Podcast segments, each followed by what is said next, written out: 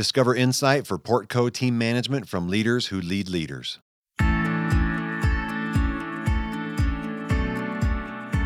You're listening to Thrive Through Data by Blue Margin Incorporated. This podcast helps business leaders turn their data into a managed asset that supercharges growth, efficiency, and success. We're proud to present to you the following narrated article.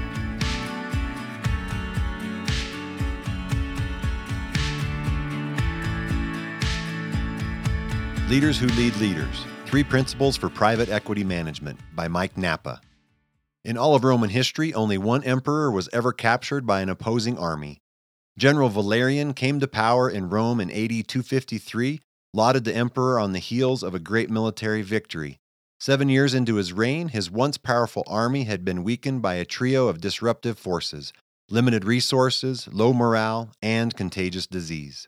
Seeing an opportunity nearby, the Persian monarch Shapur I launched a takeover attempt.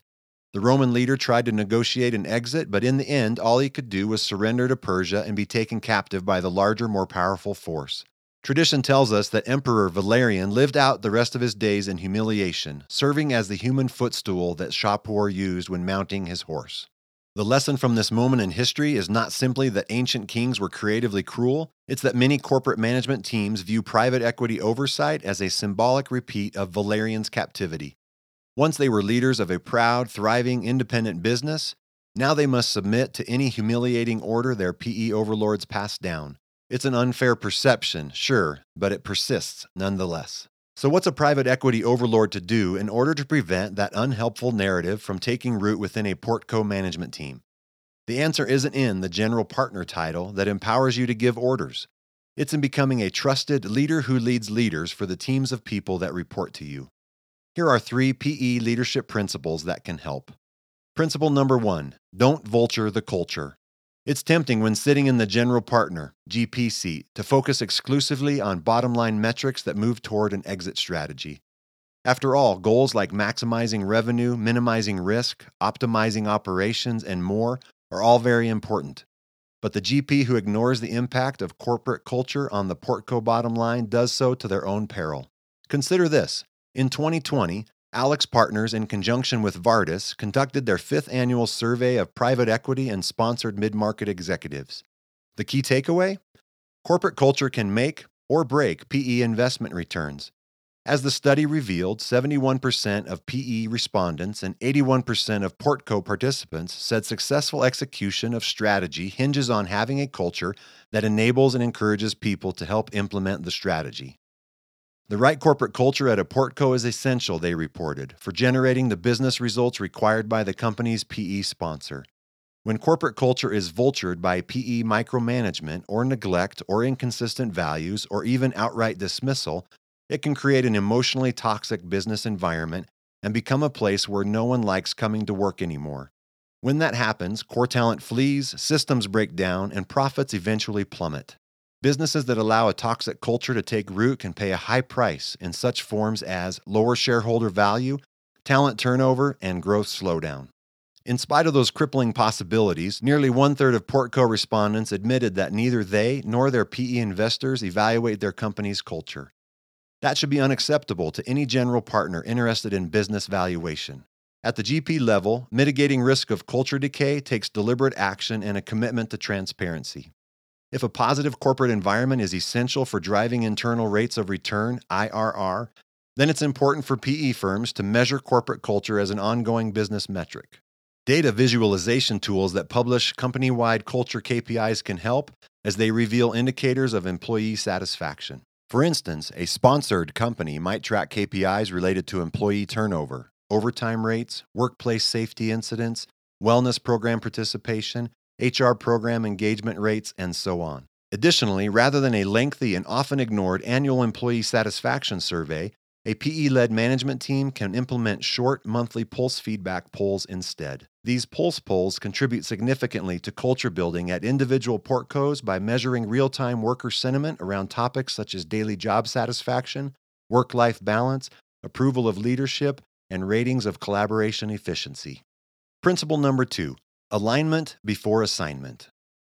The story is told of a warship patrolling the Atlantic after the end of World War II. It was nearly midnight when the ship spotted a nautical light in the distance. The captain sent a message into the dark saying, Alter your course 10 degrees south to avoid collision. The reply was almost immediate Alter your course 10 degrees north. This was infuriating, so a new message went out I am a captain. Alter your course 10 degrees south. The reply again came quickly I am a seaman third class. Alter your course 10 degrees north. Finally, the captain had had enough. Alter your course 10 degrees south. I am a battleship. To which the seaman third class responded, Alter your course 10 degrees north. I am a lighthouse. The problem here was not a failure of communication, but a failure of alignment. The captain and the seaman were operating from different sets of metrics and thus were acting in service to different and possibly catastrophic goals. A similar situation often crops up in private equity. A new GP captain comes sailing into a Portco's executive offices, confidently giving orders about departmental initiatives, operational exigencies, and value creation strategies. Yet those assignments are given before the GP has ensured strategic alignment among the members of their sponsored company's management team.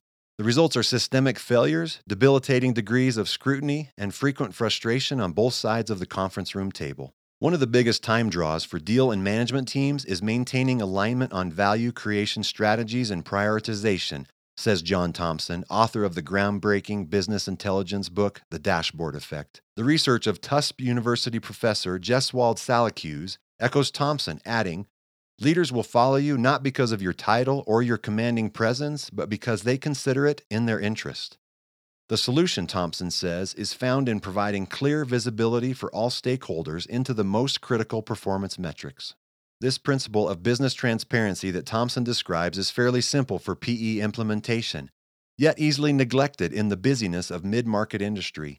Still, there are only four key steps. 1. Identify root cause activities that impact business outcomes. 2. Organize data assets to measure performance as it relates to those root cause metrics.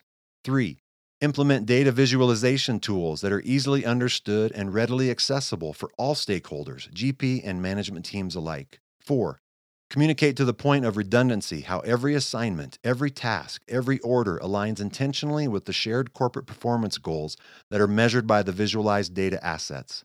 When this kind of transparency happens with intentionality and consistency, portcos become more productive, GP oversight becomes more strategic and effective, and there's practically zero chance your battleship will run aground into a lighthouse. Principle number three change leadership instead of anger management. Provoking people to anger is fairly easy. Prompting productive change within the executive team at a middle market corporation takes more time and purpose driven effort. After all, each exec on that team has already been successful in building a multi million dollar economic machine. Motivation to change the way we've always done things can be lacking when it appears that change is required simply to please an unfamiliar investor owner. Consequently, any random disagreement among executives can thrust GPs into a role of anger management, counseling, and mediation rather than playing to their strengths as strategic advisors. To avoid getting caught in the anger management trap, many PE partners invest in change leadership instead. It's important at this point to note the difference between change management and change leadership. Change management is a function of the Project Management Office, PMO. It's the methodology that a PMO pursues to implement and manage organizational transitions to new systems and or priorities. It may include things like employee training programs, enhanced communication initiatives, and so on. Change leadership, on the other hand, is a function of vision. Corporate dynamics expert and author Christopher Smith explains it this way Successful change, after all, depends heavily on motivating and engaging employees. The need for employee support should not be understated, since employees can easily become resistant to change if they are not engaged properly. This is one reason why it is important to have change leaders as well as change managers. Change leaders are business professionals, often business leaders, who assume the responsibility of developing a vision for change, engaging employees, and driving the change forward. According to research by Harvard Business Review, this kind of change leadership is best facilitated by a mindset that empowers leaders to better perform their roles. Simply put, HBR reports, mindsets drive what leaders do and why. For example, they explain why two different leaders might encounter the same situation, for example, a subordinate disagreement, and process and respond to it very differently. One leader might see the situation as a threat that hinders their authority, another as an opportunity to learn and further develop. When leadership development efforts ignore mindsets, they ignore how leaders see and interpret problems and opportunities like this one. For a GP tasked with guiding organizational transformation, it's tempting to get bogged down in the details and disagreements of the PMO function, which in turn becomes a frustrating experience that frequently boils over into anger management. A mindset that's focused instead on change leadership based in corporate vision and employee engagement not only has a much higher opportunity to drive success, it's more likely to prompt productive, lasting change within the executive management team at a sponsored mid market company. And so the final takeaway is this private equity oversight of a corporation doesn't have to be unfairly defined as symbolic repeat of Emperor Valerian's captivity in Persia. When GP's purpose to follow the three PE principles for leaders who lead leaders that are described here, everyone wins.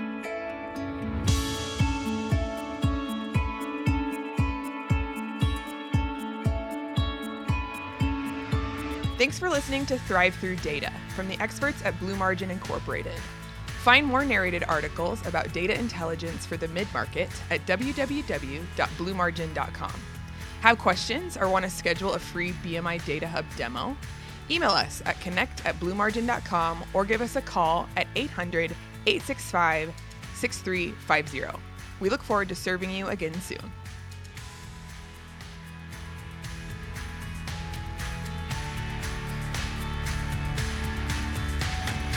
This article has been narrated by Scott Kissel and produced by Ben Westorp with 76 District for Blue Margin Incorporated.